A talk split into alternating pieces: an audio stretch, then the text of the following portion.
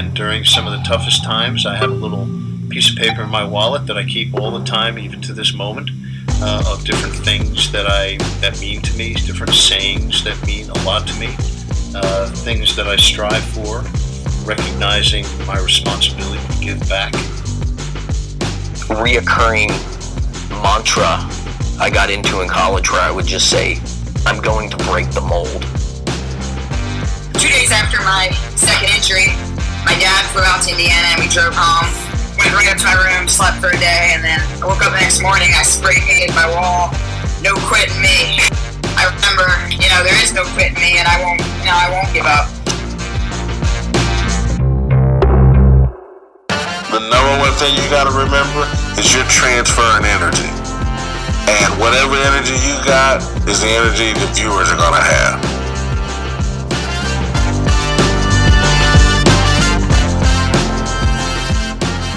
You are listening to Intentional Performers with Brian Levinson, where we talk with experts of craft about their journey and what they have intentionally done to be their best self. As we talk with them, the hope is that we uncover intentional gems that you can use in your life. Now, let's kick it over to Brian to introduce this week's guest.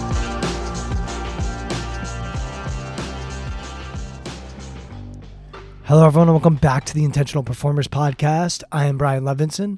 Excited to have you with us for another great episode today. But before we get to today's guest, I wanted to let you know how you might be able to help us out here at the podcast.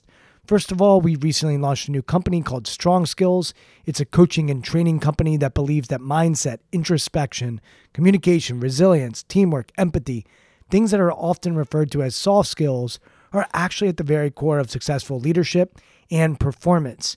If you and or your organization wants to check out what we're doing, go over to strongskills.co. Once again, that's strongskills.co. There's no M at the end of it. And check out what we're up to. We would be forever grateful if you saw what we're doing. And if you're interested, you can always reach out to us. Also, on that website, you will see a tab for my new book called Shift Your Mind. So if you go over to strongskills.co slash book, you will check out that. And the book really breaks down nine mental shifts to help you thrive in preparation and performance. It took me about four years. I thought it was three years, but it was actually four years to write the book. I'm extremely excited to share it with you. It's now available for pre-order anywhere that you get your books: Amazon, Barnes and Noble, IndieBound. If you want to try to find it at your local bookstore, it should be available there for pre-order.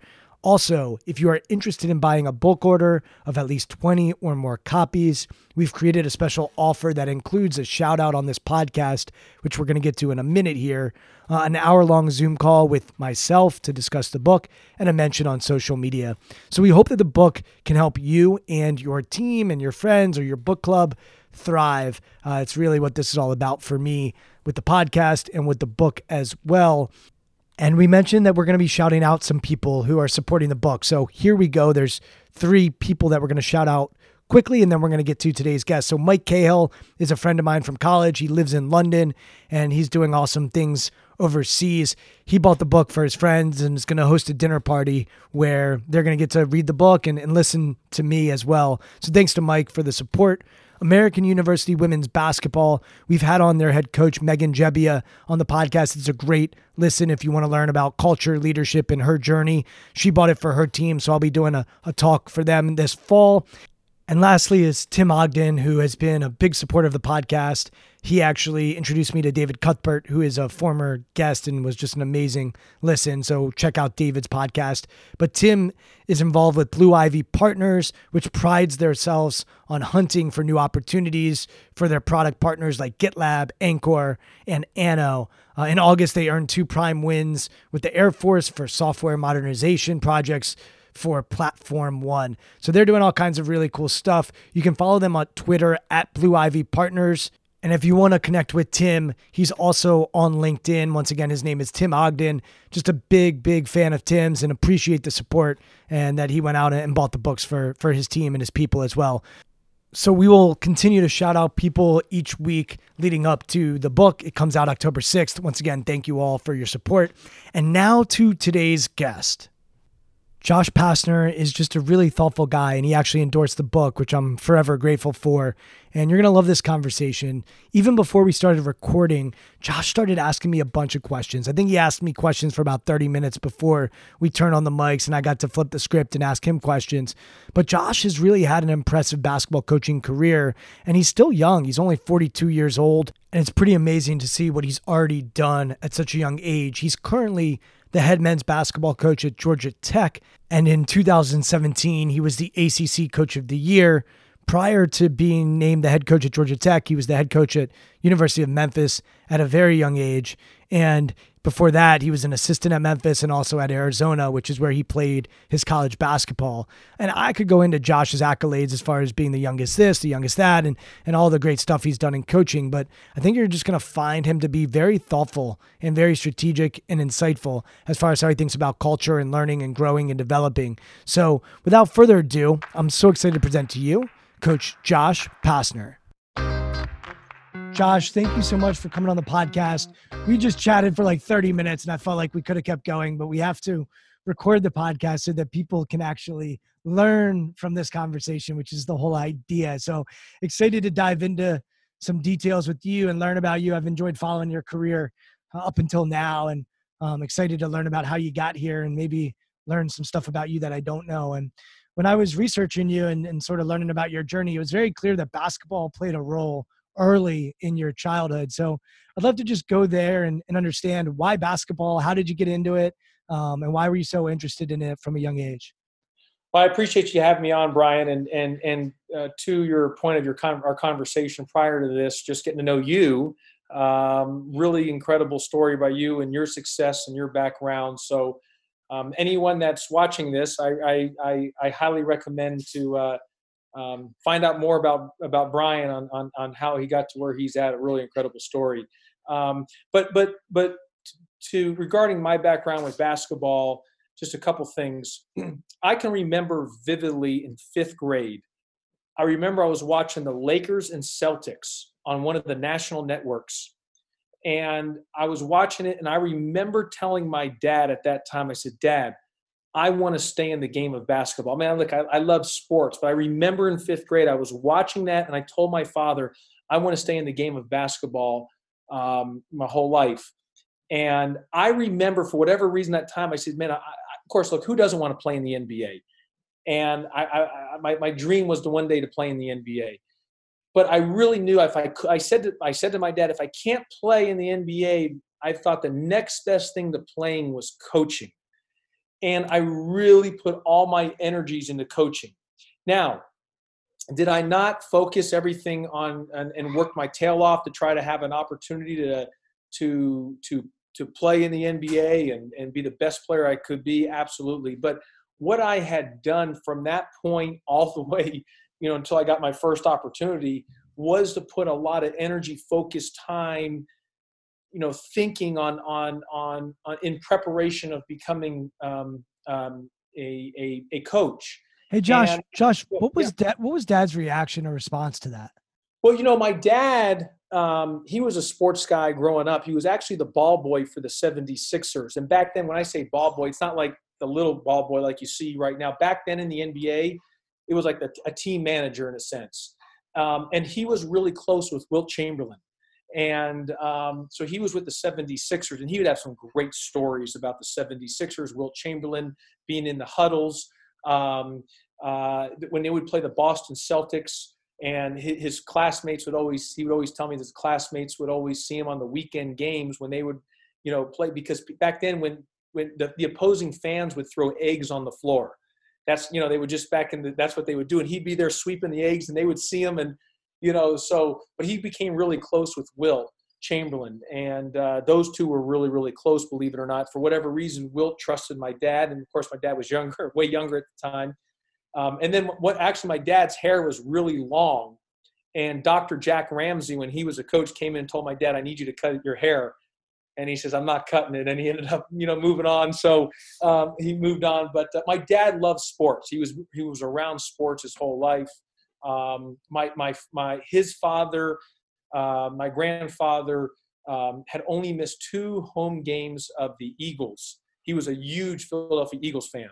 And in fact, the Eagles have a seat named after him in the seat in the stadium because he actually died at the stadium in a game. He's only missed two games, and both were due to due to uh, wars, you know, in in in, uh, in World War II and things like that. So um, he uh, um, he had that was the only two games he had missed, but he he they so they put a thing and he actually died in his seat at a game, believe it or not. But but my so my dad's was around sports, and so when I when I was when I was able to told my dad that my dad had started and my best friend's my father and you know just like you and i were talking offline you know your relationship with your father um, you know i was very fortunate that i had a you know two great parents you know? I mean i was i was very blessed to have that. But my dad we, we he started a summer basketball team and he called it the houston hoops.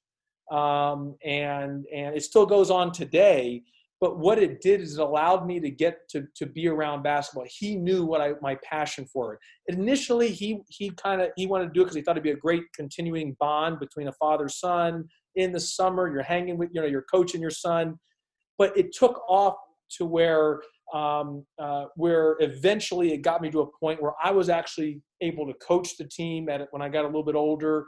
How how old were you? Well i start so what so i was when I was 13, I remember when I was 13 years old, you know, we would go to these different events, like the national championships. They back then they called it the AAU national championships. Well, you know, at that age, when you're 12, 13, what does everyone want to do? They all want to go to the when, when you're not playing the game, they want to go to the ball, they want to go to the movie theaters. You know, they they they just want to go do. They, I never. I just wanted to stay in the gym all day, every day. And when I actually started during that time, I started a Josh Pastner scouting service that I would watch all 12 year olds, 13 year olds, and then 14 year olds and send these reports out all over the country about all, and about all these great players. And I mean, you know, obviously at that time, um, um, you know, in the early 90s and, and, and mid 90s and late, late 80s, early 90s, mid, you know, all these players, you know, a lot of them have gone on and played in the NBA, but at that time they were 12 years old, 13 year olds, 14 year olds. And here I'm writing reports, sending it out. Actually, college coaches would call my father asking about ordering the service, and my dad had to tell him he's 13 he's just doing this for for the fun of it. And so we I, my, my scouting service was called josh Pastner scouting service. And so that was around 12 13 when i got to about 16 17 i actually started being part co- you know even though i was a player I was sort of kind of the coach and player type deal. And then when I became 18, right after my senior, I, I coached a team full time. And it was an incredible experience, Brian, because I was coaching guys my age. Um, I was doing, you know, I tell all people like in that world, you're doing the travel arrangements. I was doing the recruiting.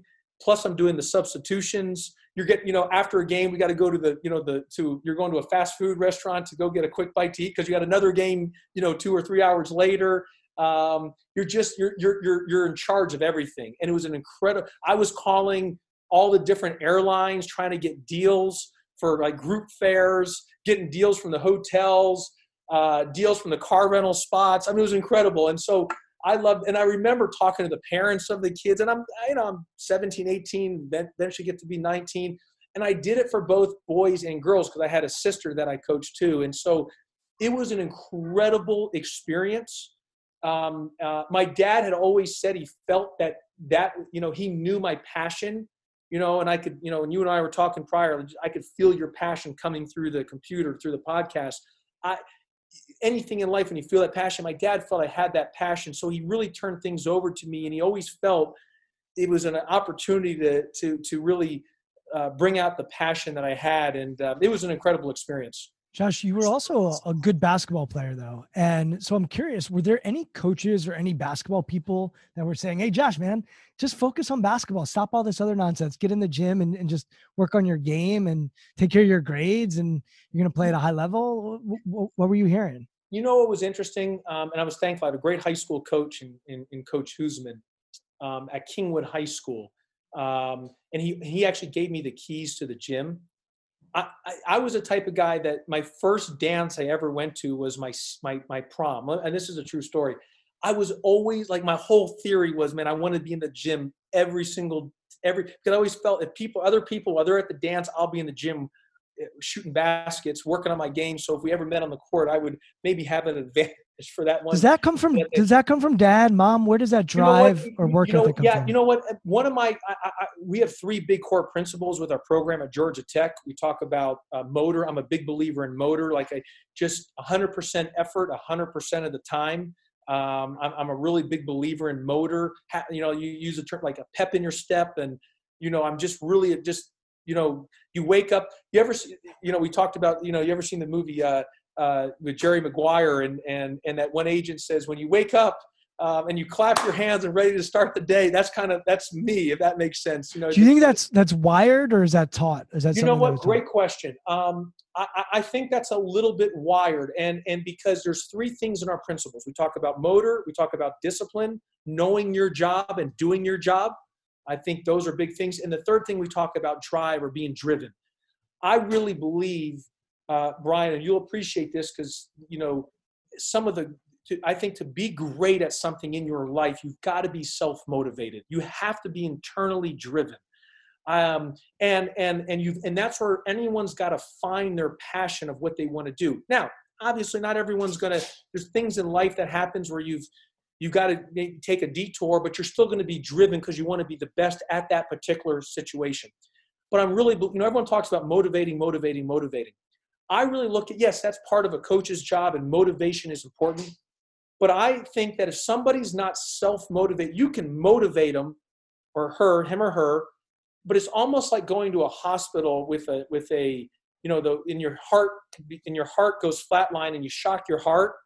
Yeah it gets going and then after you know and then if it goes down again same thing it, eventually it wears itself out. It doesn't work anymore. It's the same thing in motivation like brian i can get you in my locker room. I can pump you up and and you'll go play hard for two days but then the third day you're going to go back to it's sort of like what the navy seals have said you you you rest on what you do on your training you know? I mean what, how you've trained and so if you're not self driven and that i want to be so great you know the motive you can motivate but eventually the, you're gonna it, it takes that drive inside and and so taught or learned I, I i'm I don't know. I just know that i find the ones who are just who have that innate ability to be so driven at whatever they want to do and, it, and, and whether it's their passion or it's something else they just find a way to be very very successful I want to pull on the, the the three principles. Before I do, I, I'll just share this. I had on a, a podcast guest a little while back. His name's Cal Fussman, and Cal is a great writer and orator, uh, and just you would love him. High motor, high energy guy, and he comes on the podcast, and we did it in person. We were in Los Angeles, and he's like, Brian Levinson, motivational speaker, and I just cringed, and I appreciated his energy, but I was like, oh. He's like, what? And I go, uh, I don't really like that term, motivational speaker. He's like, well, why not? I go, because I don't really think I'm going to motivate somebody. And he said something to me that's really stuck with me, hence why I'm telling the story. He said, well, what about inspiration? And I go, okay, well, I can get behind that. Like that sounds better to me because I do think we all need inspiration Uh, in this right, yeah, life right? Like either to be able to see Wilt Chamberlain as a little kid and be like, oh, that's what a pro basketball player looks like, or to be inspired by the Philadelphia Eagles winning a Super Bowl, which Right. growing up in Washington D.C. we don't really talk about.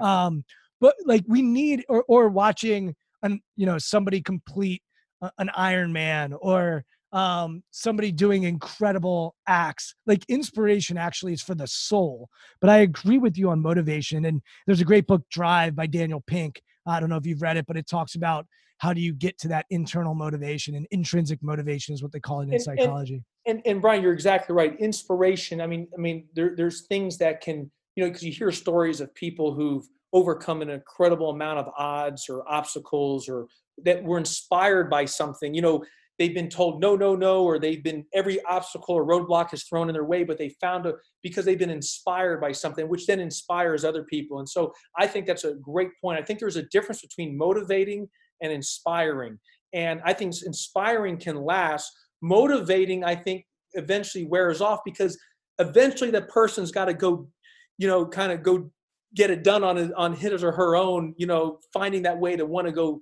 to make it work and so it's sort of like you know it's very similar like if you had a trainer to work yourself out for like for exercise or whatever um, you know, you know how it is. That first week, you're you're, you're gung ho, and then after that first week, the alarm hits, and you're like, ah, I just.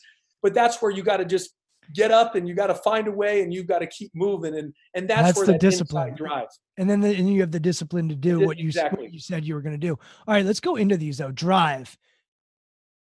Yes, 13, 15, 8 year old you is driven to become a coach. Okay, I get that. And we're going to get into playing as well.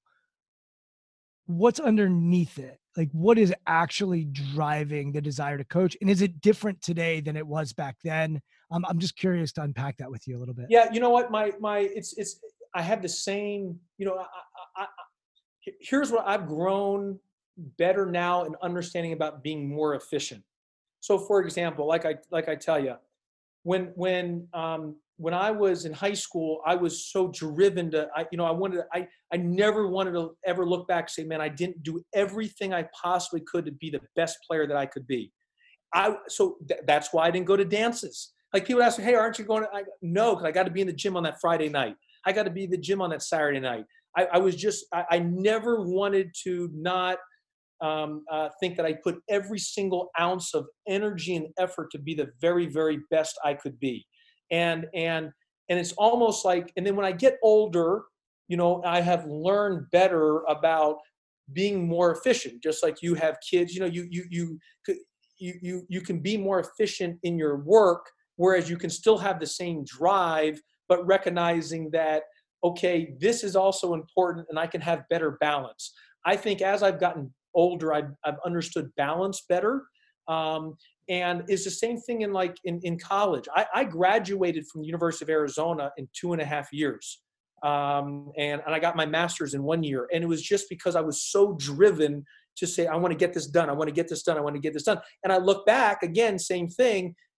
I, I, Friday, Saturday nights, you know, when people are hanging, I didn't do it because I was so driven to get. I didn't, you know, I didn't want anyone to move past. I was just, and that's how my my mind was wired. So I think through time, I've improved on understanding balance, I'm being more efficient, and um, and so underneath that is is something that you know I, I haven't I, I I still get like this today, Brian, where I feel like, and, and this is really during, especially like during the COVID nineteen, while we're while we're quarantined or at home.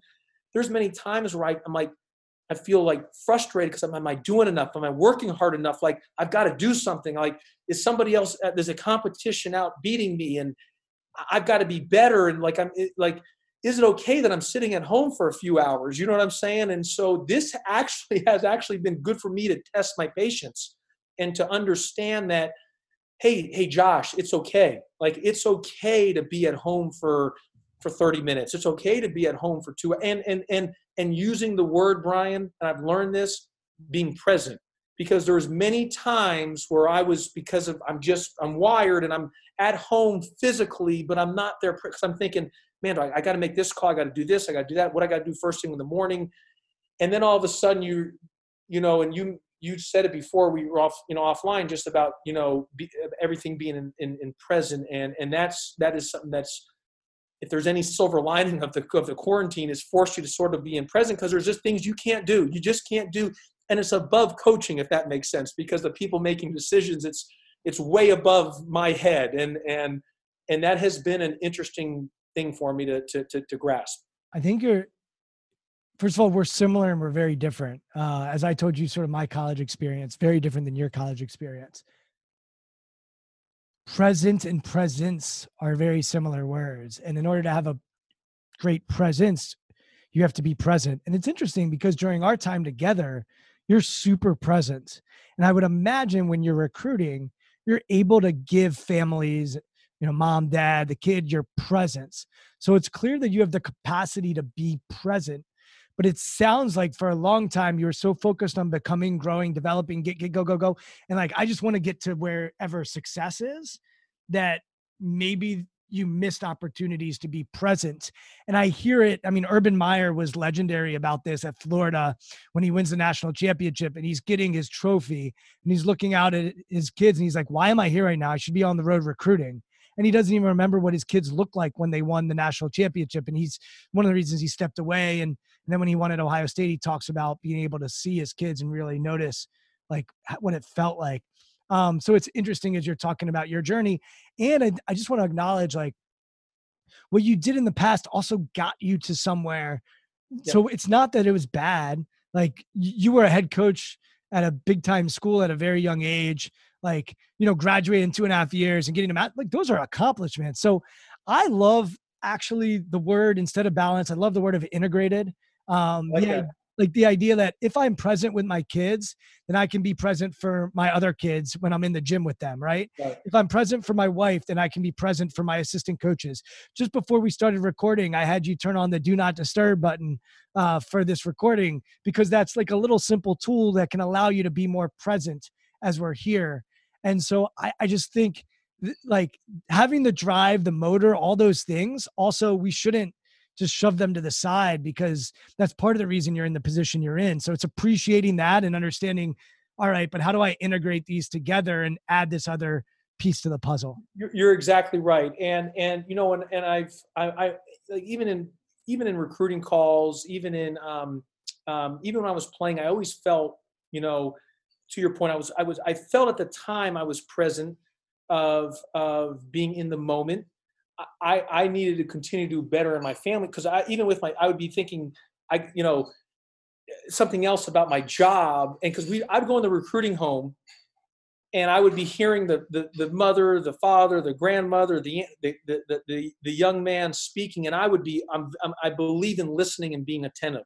But it would be interesting. I would get to my house with my own you know children in a sense, my wife, and I'd be thinking six other things while they're telling me. And because you sometimes you know what's and I and I say this, Brian.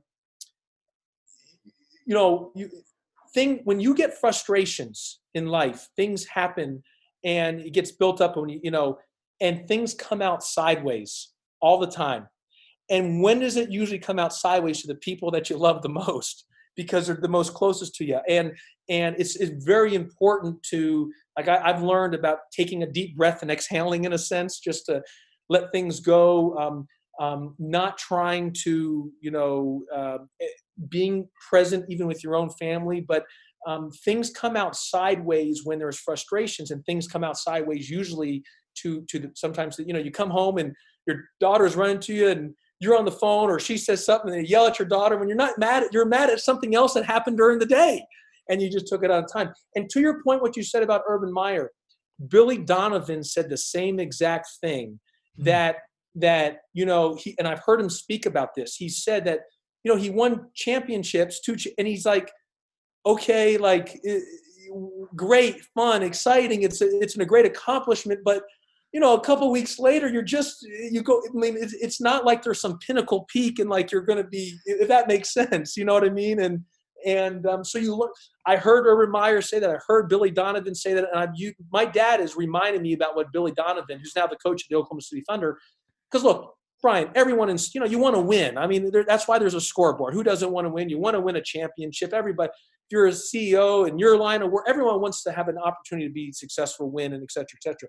But a lot of times when you get to that peak, it's it's not maybe as what everyone thought it would be, if that made a sense. It doesn't validate in a sense. So it's just an interesting point that you made on that. Walk me through what you do to remain disciplined. So you you you talk about discipline as principle. I'm hearing discipline. Hey, I I I'm I'm hearing I'd wake up at X o'clock in the morning and go get shots up before school started. Uh, then I'm coaching after. Like, so so I'm hearing it, but give me more some some more like examples of how you leverage discipline in your life.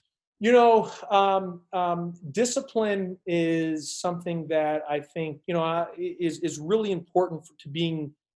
I really think everybody wants discipline, um, whether it's your own self internally um, or people that you coach or around. Everyone wants structure and discipline. I mean, I I, I think the majority, maybe not everyone, you know, but the majority of people thrive and there's some structure or discipline. They want discipline. They want clarity and, and, and, and clear instructions, but even for your own self.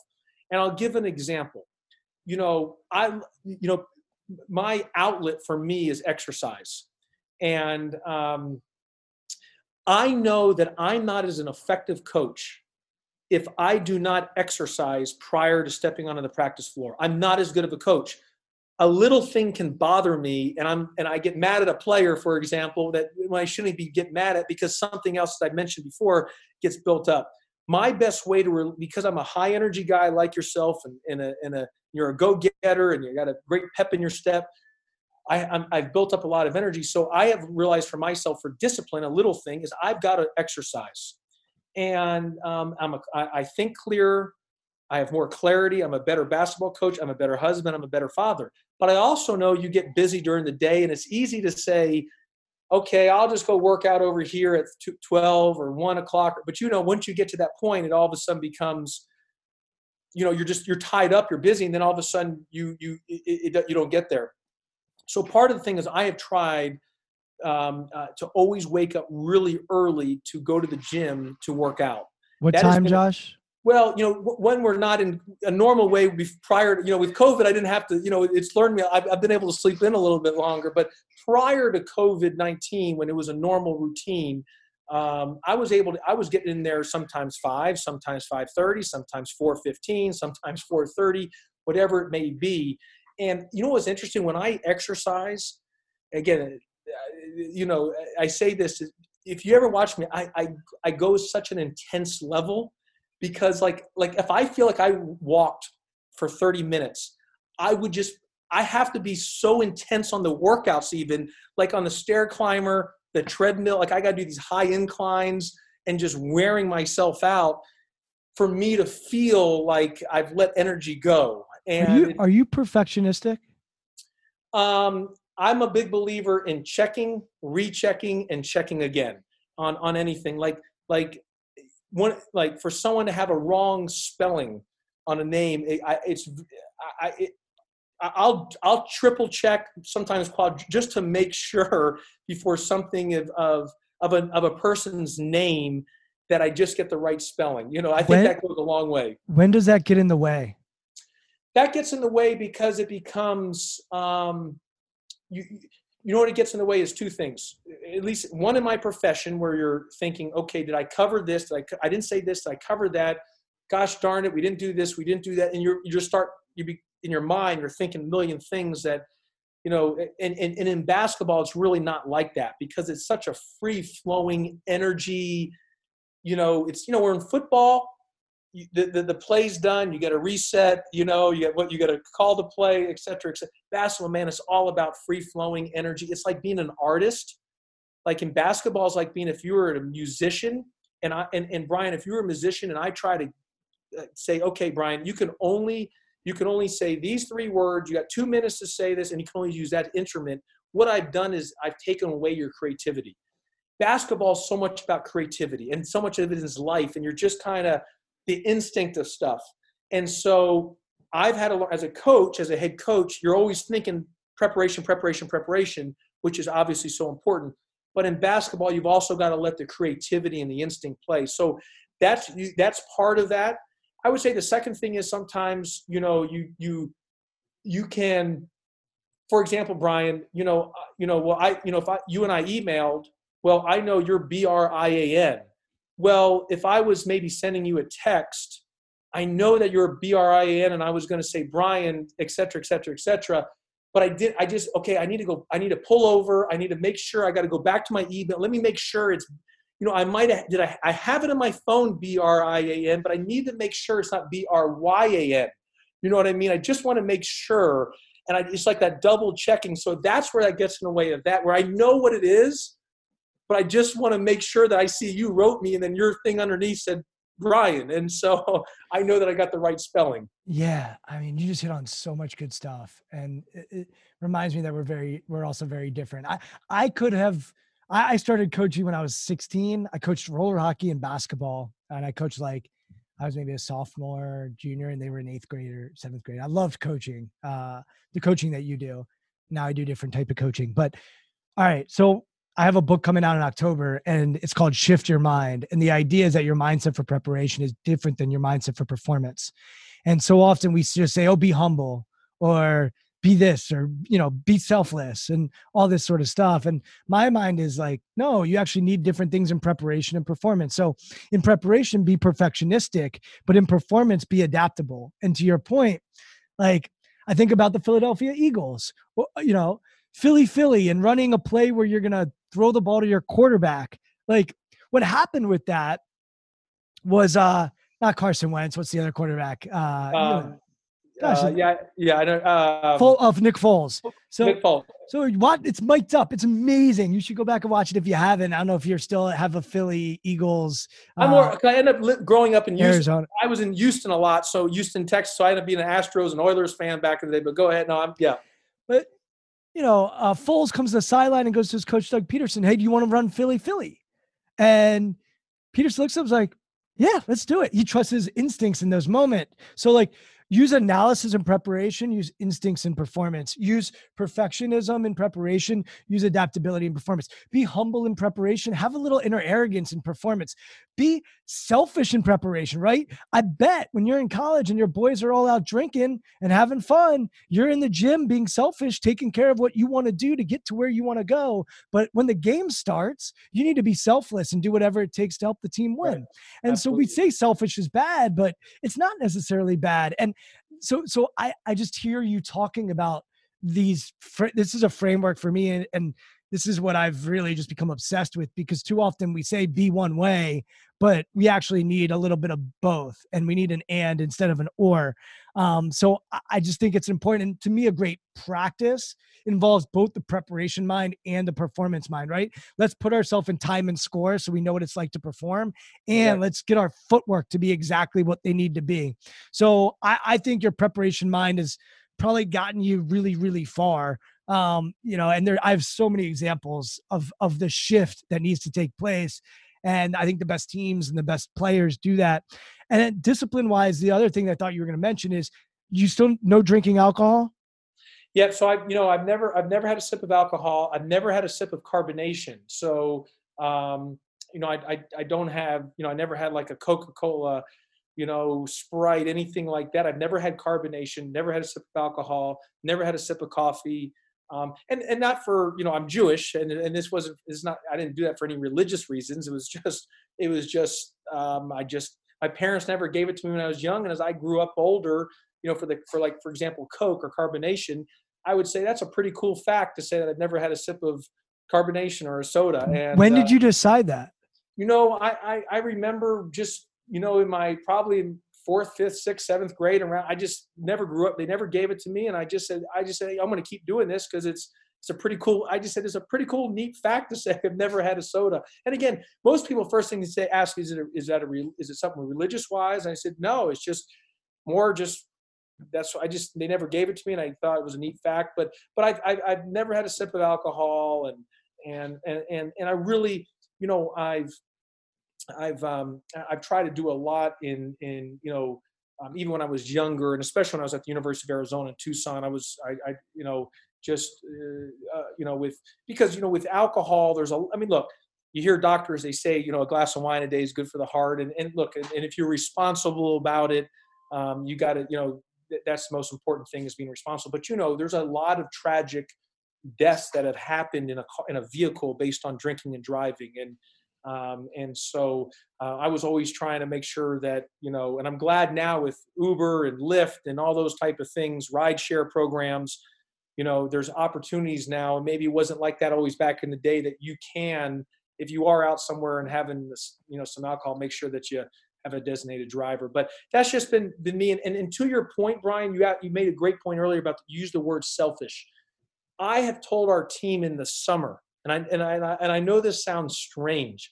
I for for working with the team, but I've always said, our, I says, guys, in the spring and summer, I every, I want you to be selfish. And when I tell when they look at me, because all during the year I'm talking team, team, team, fall and, and this winter during the spring, team, team, team, you know. But in the spring, after our season, and the summer, I want you to be selfish and because I, I, want you to be selfish working on your game i want you to get better how can we're going to focus our coaching staff is going to focus on you and only you. Yes we have 12 scholarship guys but we're going to work on each individual but our focus is is you as an individual and i want you to really be selfish. And so i agree with that. You can use that word in the right way because you know a lot of times it gets it's a negative connotation but sometimes in a situation like that an individual does need to be selfish to get themselves better and to focus on themselves. And maybe it's just a focus on themselves, Brian, on getting their life in order with priorities. And they've got to be selfish by saying, hey, I got to stay away from this. I got to cut this loose so I can really be selfish and focus on this so I can get to where I need to get to. And so there's different ways to, to, to, to, to look at that. And, and you make really good points um, about that. So we talk about that, about some the spring and summer, about being selfish as an individual when you're playing at University of Arizona, big time basketball with a legendary coach in Lute Olson, did you ever struggle to connect with your teammates because you're not drinking? You're you're on this, you know, you're graduating two and a half years. I think I read you took 33 credits, uh, you know, One semester. Yeah. Like, I mean, when I was in college, I would have looked at you and been like, dude, relax, like, Yeah. chill, man. Like, you're 18, 19 years old. Like, you know, have a beer or, Yeah. you know, sleep in. I like, I don't even want to talk about your sleeping habits, which we, we might have to get to at some point. But were you, did you ever, was there any downside to that when you were in college? Well, you know what? I remember I was, and, and thankfully I had great teammates at the University of Arizona. But I, I remember my first, one of the first days there. I, I remember my freshman year. I got, we, we were all playing in, in the evening. We were playing a pickup, and I had the guys together. I says, guys, and this is just me being naive. When I look back, I was like, what was I thinking to even do? Like, wh- how did I get the courage to even say this? Like, I was, like, I was really oblivious. You know what I mean? You're just sometimes. And I says, guys, we're going to win the national championship this year. But the only way we're going to do it, we've got to outwork every team. And we're going to have to be in the gym Monday through Sunday, seven nights a week. We've got to be in here all the time. And I'm thinking, and they're looking at me like, who, you know, I mean, these guys, I mean, there's future lottery, and, and I'm, I'm surprised no one like just didn't deck me. You know what I mean? Like, here's this freshman, and I'm thinking to myself, when I look, I remember I did that, and I look, and I look back now, I was I was so oblivious. But the guys bought into it and and and i always tell people we'd be in the gym all the time i always tell people i'm the leading rebounder in the history of the university of arizona because i rebounded so much in the evening for the guys working guys out and doing different things but um, so that was really cool but but um, you know it, coach olson as you mentioned who's in the basketball hall of fame one of the great coaches ever to coach um, uh, I, I was so fortunate to be around him. You know, I was around two guys in the Hall of Fame in, in Lute Olson and then John Calipari. And and as you said like you and i are there's many similarities there's many differences. Same thing with lute olson and john calipari. People ask me what are the similarities and or what's the i said they both have the end result the same. They've won championships. They're both in the basketball hall of fames but they have so many similarities but man they are so different in so many ways and what you realize there's not just one way to always um, uh, uh, skin a cat in a sense or to do something. And you make up another good point. I want to pick up on what you said earlier. And, and you also brought this about prior offline as well too that you know people you just throw words out there you know hey be you know be hungry be humble you know be don't be selfish culture and you know what? And it's easy to say that um, but it's almost like you have to have an action plan behind you. And everyone who done in sports do not talk about the word culture? I didn't understand culture until i actually became a head coach and understand how much it affects everything with with success. And and but but actually having a feeling of what it's about and, and understanding it. And so being able to have words or slogans are important and they're well and they're good and you can put them in the locker room but there's got to be action plans behind it. Otherwise it just becomes very hollow. And, I, and you make a good point on that that things can just be said and everybody can say it but what does it really mean so people feel it touch it define it there's clarity and then there's follow through with it as well We're going to come back to these three principles, but just on discipline, I love Jocko Willink who says discipline is freedom. And you said something that everybody wants discipline. As somebody who I would not say discipline is my calling card. Like I, you know, exercise, eating, um, I have to work really hard to get to get those going. And I think I've done pretty well in life by playing and, and finding a way and being determined. But the older I get, the more I actually value the discipline. And to me, the way I define discipline is just focused habits. Like, where That's are my focused habits? And you take habits and focus and you blend them together, and then there's discipline. And a lot of people don't like the word discipline. They think of being disciplined, um, and then they think of like being forced to do something. But I'll tell you, if I'm eating a pizza, I don't want to eat the fourth slice of pizza. Like I don't want to, but I often do because of the pleasure in the moment. Of course. And but 30 minutes later, I am mad at myself for eating the pizza. Right. So something that I've been talking a lot about, I've actually been coached on this, is what I actually want in that moment is to eat two slices and be done. Uh, like that is actually what I want. Yet my brain and my body are saying that I want four. And so to me, discipline is the freedom to have the focused habits to make the choices to help you get from where you are to where you want to go. And i've changed my whole perspective on discipline because i used to think it was somebody forcing me to do something that i didn't want to do. And i don't think that's what discipline is. Well well you know what? Uh, you make a great point in using food as an example. I mean I, anyone knows me. I love if anyone comes out to eat with me Brian, if you're in Atlanta next time and I take you out, to, I mean, you should see what I, I order. I mean, I'm just this huge orderer and I love to eat. I love food. But it's very, to your point, it's like, okay, there's a snack, I'm hungry, and there's an apple and there's potato chips. And the, pow, the, the, the back and forth in your mind, which one do I go for? You know, do I eat the apple, which is healthier? Do I go for the chips?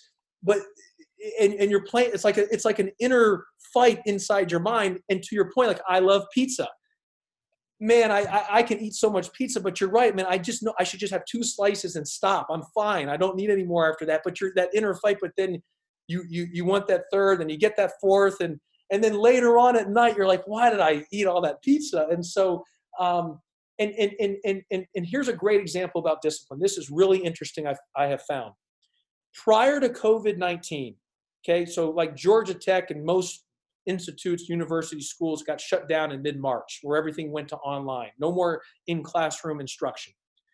Do you know how many of our guys were like, "Man, coach, this is awesome. I'm this. Can we do this? Like, this is. I love this." Ryan, I can't tell you how many of our guys call me daily and are like, after like a month and a half, to are like, "Coach, man, we need to go back into the classroom. Like, coach, I will never miss another class. You will never hear me complain about the class like they want the structure of in a classroom learning. They want to be in study hall.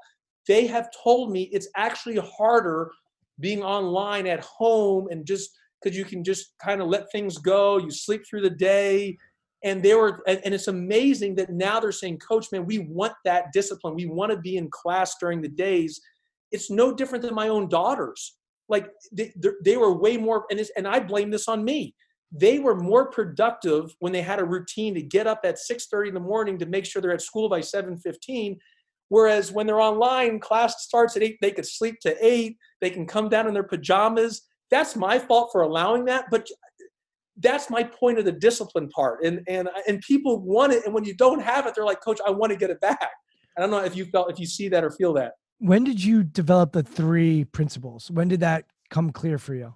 You know what? I interesting you say that, ask that because, you know, I had so many things in my mind, and when I and and we had a um, a, a actually a Navy SEAL who was part of uh, uh, we we here at Georgia Tech had um, they had this thing called the program, and there's this different uh, you know former military uh, individuals who are at very high levels of special forces and they come and do some things with your team. And and and man, I had all these slogans. Like I remember when I was when I was when I was um, at in the University of Arizona, I was heavily involved with the Naval Special Warfare Foundation, which was which was benefiting um, uh, widows of Navy SEALs who lost their lives in the line of duty, and and I actually got was very fortunate. They one I got to go in San Diego to one of their base their their thing there where they train, and I go in and all these different signs and pictures and slow. I mean, there's tons of things.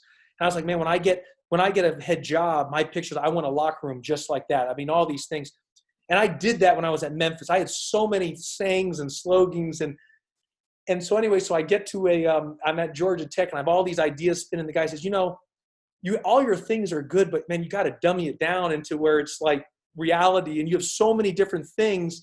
You need to get about three, maybe not even four, but just about three core values and just stick to that. And and I never thought it like that. And you know, Brian, because your mind's racing, you're thinking, I saw that's a great quote. Let me put that up. Oh, here's another good quote. I want to you know add that.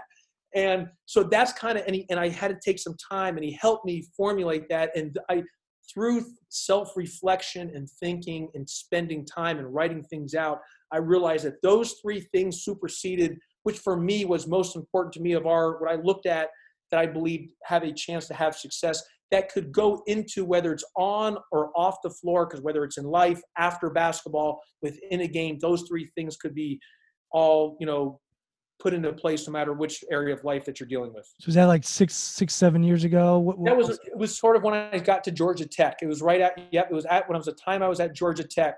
And um, that's, and, and I look back and, and, and I, I loved my time at Memphis. I was the head coach there for seven years. Like I said, I was an assistant with Coach Calipari, and and and and I was a head coach there for seven years, and we won a lot of games. And I look back, man, I I wish I knew what I knew now, or when I, you know, that, that during my time at Memphis. And I guess I tell people, I guess it shows that I've I've had growth because if I by saying I wish if I what I knew now I could have it have it then, I would have even won more.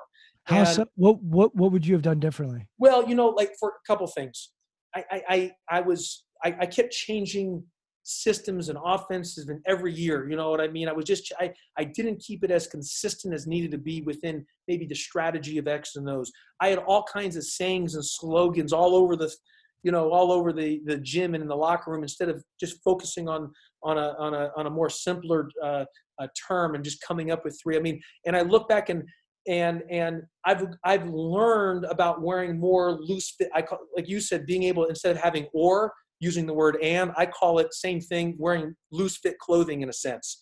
And I, you know, me under growing in that area and we won a lot and, and thank God we had really good players and good staff who saved me. Uh, but, but, uh, um, you know, I, I, we could even we could have even won more if I was better in my position as a head coach. And yes, we did a lot of good things, and I felt I did a lot of good things. But part of self-reflecting, you look back and and look. I got the job at 31. I was thrust into the. I was following John Calipari, who the previous four years had won almost won 95% of his games. The reason I got the job at Memphis, Brian, is because I was the last man standing. Nobody wanted the job. Now they all wanted maybe to follow me, but they did not want to follow John Calipari. And so here I am taking over this job at 31. And you know, Brian, most for for coaches, your, your first job's at a smaller school, so you can make some mistakes. No one's going to know anything about it. At Memphis, everything was just under the, the, the microscope, the scrutiny. And so I was kind of living and learning and going as and and as you're moving and and and so that was a it was an incredible experience for me um, it was sort of like what you had mentioned again prior to, to getting on here just about your thing with sale selling and the different things and you're being told no and you had to kind of figure it out um, and and that's kind of what you had to do you had to figure it out and, and and sometimes you figure it out and it's too late i was fortunate i was able to figure it out and and, and that's why i said thankfully i had great players that was able to and a great staff to help me along the way I think Coach Cal was the head coach at UMass at a really young age he as was. well. Yes. What advice did he give to you when you took over? You know, um, it was interesting. He took over UMass. It was a massive rebuild, and um, um, I, I, used to tell this about John Calipari. People ask me like, "What's it? What was it like working for John Calipari?" Well, two things I said. I said, one, the guy that follows him is a crazy man. You don't want to follow this, and I was obviously the crazy man. But the second thing I said, the guy is he, his business mind, his marketing skills. I said, here's the best way I could describe him. If he opened up a pizza place right there in the corner, it would be he would become a millionaire. I mean, uh, you know, he just he that pizza that little pizza shop would be so successful. He could take over any basketball program and build it to an elite situation, and that's kind of what makes him so elite. Yes, he's a great basketball coach, but he but as you mentioned, being a basketball coach at, at, at the highest level is really you're a CEO. And um, and so his ability to market, his energy level, his business um, uh, IQ, just understanding things. But his best advice to me, um, and, and me understanding it and watching him, just was his energy level of what he brought every day and how he was like i think he's the best there's two things he's the best at and he's in the hall of fame so his his record speaks for himself he, it's incredible when there's chaos how he's able like brian i like everything being just you know simple boom boom organized you know all i's dotted t's crossed man when there's chaotic he's unbelievable He is incredible. Where Coach Olson was the other way. He was like anything he could not. He he wanted everything to be just minute by coach. And so it's two different ways, but they both. And the second thing I would say is, um, you know, his ability to connect with people and the relationships and and how he's able to do that um, you know, was just his, his, love for his guys, and it was a great, it was a great, great thing to see just from a from a from a young person and a and a, and a coach in the profession to see how he does it. I got to spend a day with him at Kentucky, and um, I fly out there, and you'll know you'll this will sound familiar. I fly out there, land, get my hotel, uh, and I'm thinking I, I hadn't heard back from him as far as when we're going to meet the next day. Um, you know, I set my alarm for like 5 a.m. Just like I'm not missing if he texts, whatever. And finally, it's like 6:30, and I'm like, you know what? I'm gonna go shower. And when I showered, I think I missed a call or from him, and of course, it was to meet him at Dunkin' Donuts for for yep. a coffee. Um, but we, so I'm like, oh, I got to go over there, and I run over, and and we spend some time together at Dunkin' Donuts. And to your point, first of all, anyone that I know that has spent time with him loves him. Like his players love him. Yep. Uh, I've interviewed players at the NBA Combine that have played for him, and they they feel like he genuinely cares about them. Yep. And then like he pick up the phone and call, make calls for me at Dunkin' Donuts. Yeah. And then I spent time with him, and he was coaching the Dominican national team at the time, and he's in the room with Del Harris, legendary basketball coach. Yep. A couple other NBA coaches are on staff as well. But I'm in the office and I'm sitting with the two of them, these two legendary coaches, and they're trying to figure out what's motivating one of their players and how do they motivate them. And they turn to me and they ask me. And at the time, I was probably 28, 29, I don't know. Uh, and they asked me my opinion and i sort of gave my thoughts and he was like oh that's really interesting so I, I, think a lot of people just see the the marketing side to him, the sales side of him, the nice suits, the, the way he talks, and they miss a lot of the other pieces that are I think what probably separates him from from a lot of No, he, he he he he's elite. I mean, he he could take over any program in the United States of America and have it in the top 5 in the country. And and and you know, people say, "Well, yeah, he's got great players." Yeah, he does have great players, but you got to go get recruit those players and they got to believe in you and and and he's just some people have that ability brian to to attract that you know what i mean? And and then and then i always tell people coaching a lot of great players is actually harder than not coaching a lot of great players. It's actually easier to coach less talent because hey man like this is our only way of success like we have to be did it whereas a great player because everyone's a lot of times those great players are thinking about the name on their back of their jersey because they want to get, you know, they're thinking about their goals because they know they have a realistic shot. So for him to be able to mold that together is not easy to do, and I I I I can't express how much um, you know how hard that is, and and that's why he deserves so much praise and credit. We're both on board with the power of and and polarity is what I call it, and the idea of buying in and individual success. And yes. I think he's nailed it. Like, hey, I'm going to help you get to where you want to go to. If you want to get there, the best way for you to do it is to follow Michael Gilchrist and Anthony Davis right. and all these other guys that have bought into what I want them to do. Yeah. Uh, so it's brilliant. Josh, I want to just wind down with you. Um, you mentioned some of the decisions you make discipline wise. I also know you're you don't curse. Um, so nope. there are all these intentional things that you do meditation is that something as you've tried to become more present is that something that you've practiced done or experimented with? You know uh, and, and to pick up on the cursing thing I, have been a head coach now i've completed my 11th year and um, i have not cursed. Uh, i don't allow my players to curse. I mean obviously things slip out but usually i, I put them to the to the line um, or to our strength coach to have a quick 30 second uh, uh reminder that we're not cursing because i think i think it takes great discipline uh, to not curse. And and let me just say this: there are so many great coaches out there that have that use a lot of curse words that have won a lot more games than than myself. So I'm not saying at all that that's the right way or not. I just it's it's weird. Again, I kind of cringe when I'm around a conversation and there's a lot of cursing going around. I, I I'm just not comfortable. I'm, that's not my style, and nothing wrong with that. Doesn't mean that there's anything. I'm that's just not who I am. And so um, and so for being a part of the head coach, that's a great thing. You can you can kind of set that this is important to me. That I want our like I've always told, I want our practices to be G rated.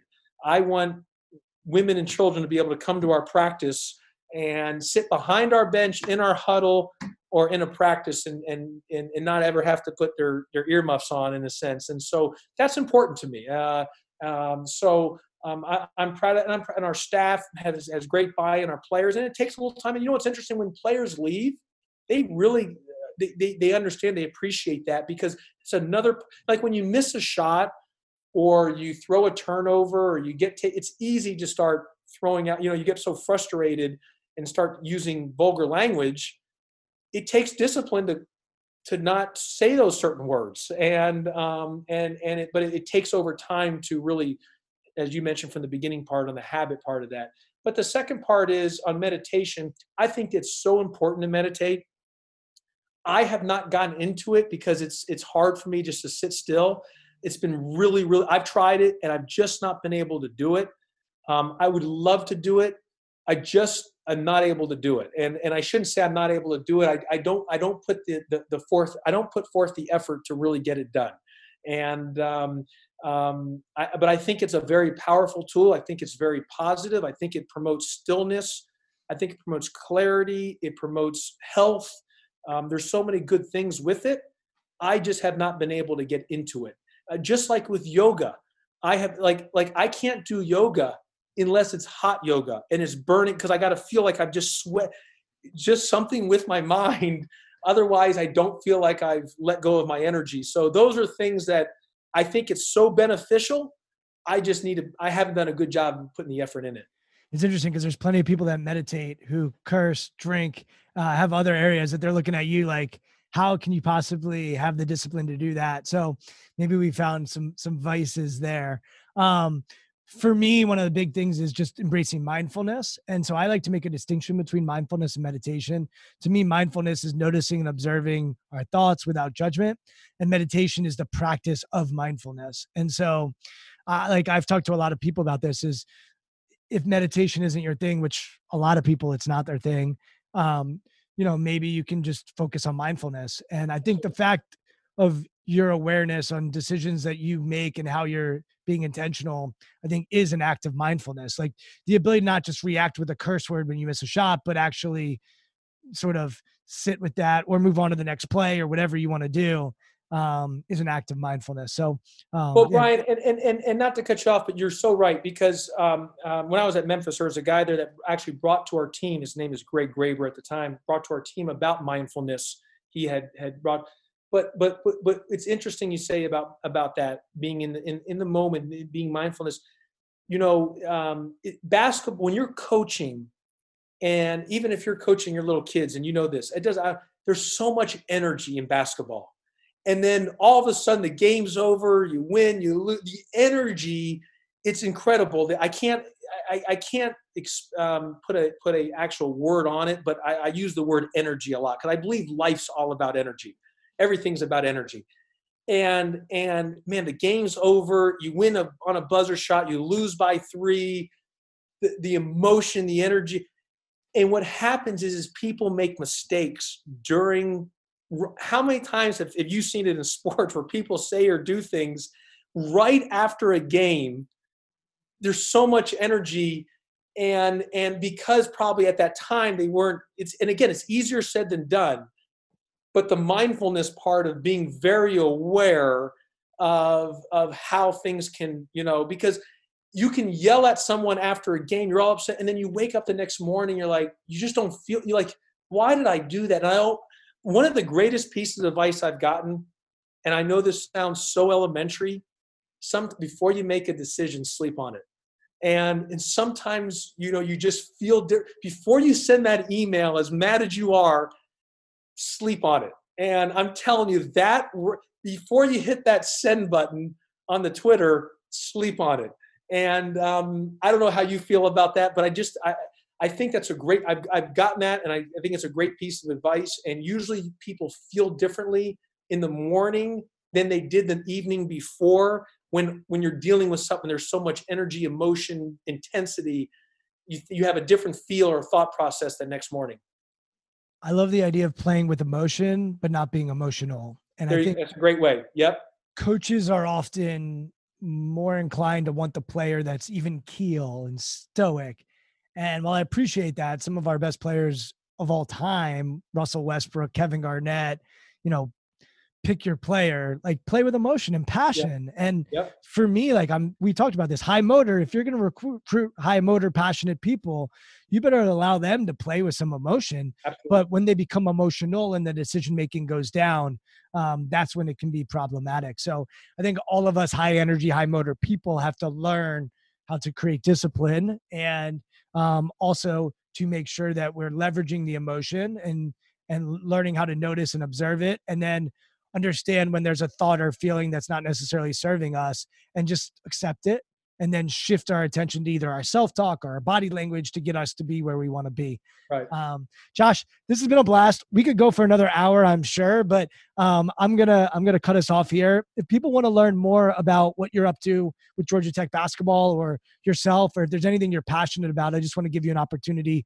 to promote whatever it is that that you want to promote. you know what? I, I, and, and here's I, I've said this to I've done coaching clinics and and um, I've always tell people you know in the basketball world if you're a coach like if you, any idea or like if you see an offense or a defense out there that's outside the box that's that's that's very unique send it to me. I'm going to give you my email in a second. And it's the same thing if somebody who's not a coach if you have an idea a thought a suggestion that's a that's not that's that could really you know either help me as a but also help our program or anything you think of or that's that's different that's unique that's staying ahead of the curve in a sense um, that's keeping things fresh please reach to me and i'll give you my email.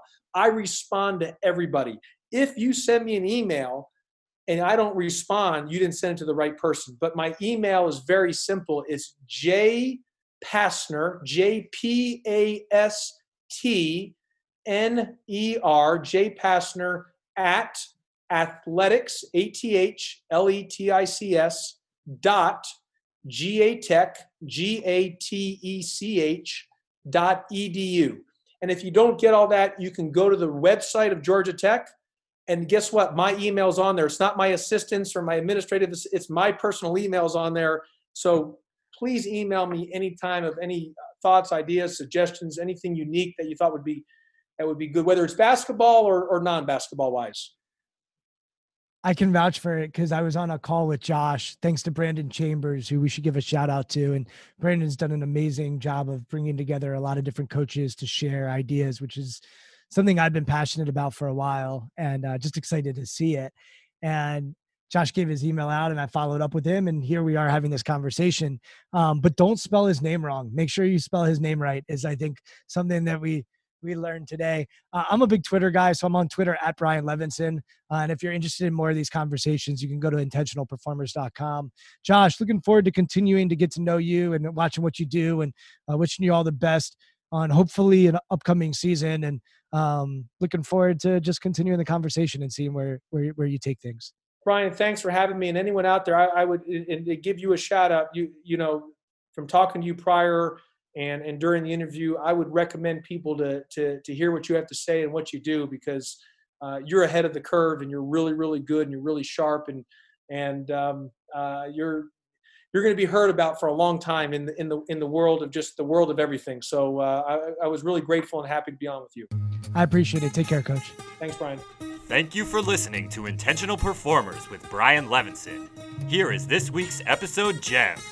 I have told our team in the summer, and I and I and I know this sounds strange, I, for for working with the team, but I've always said our I says guys in the su- spring and summer, I every, I want you to be selfish. And when I tell when they look at me, because all during the year I'm talking team, team, team, fall and, and this winter during the spring, team, team, team, you know. But in the spring, after our season, in the summer, I want you to be selfish. And because I, want you to be selfish working on your game. I want you to get better. How can we're going to focus our coaching staff is going to focus on you and only you. Yes we have 12 scholarship guys but we're going to work on each individual. But our focus is is you as an individual and i want you to really be selfish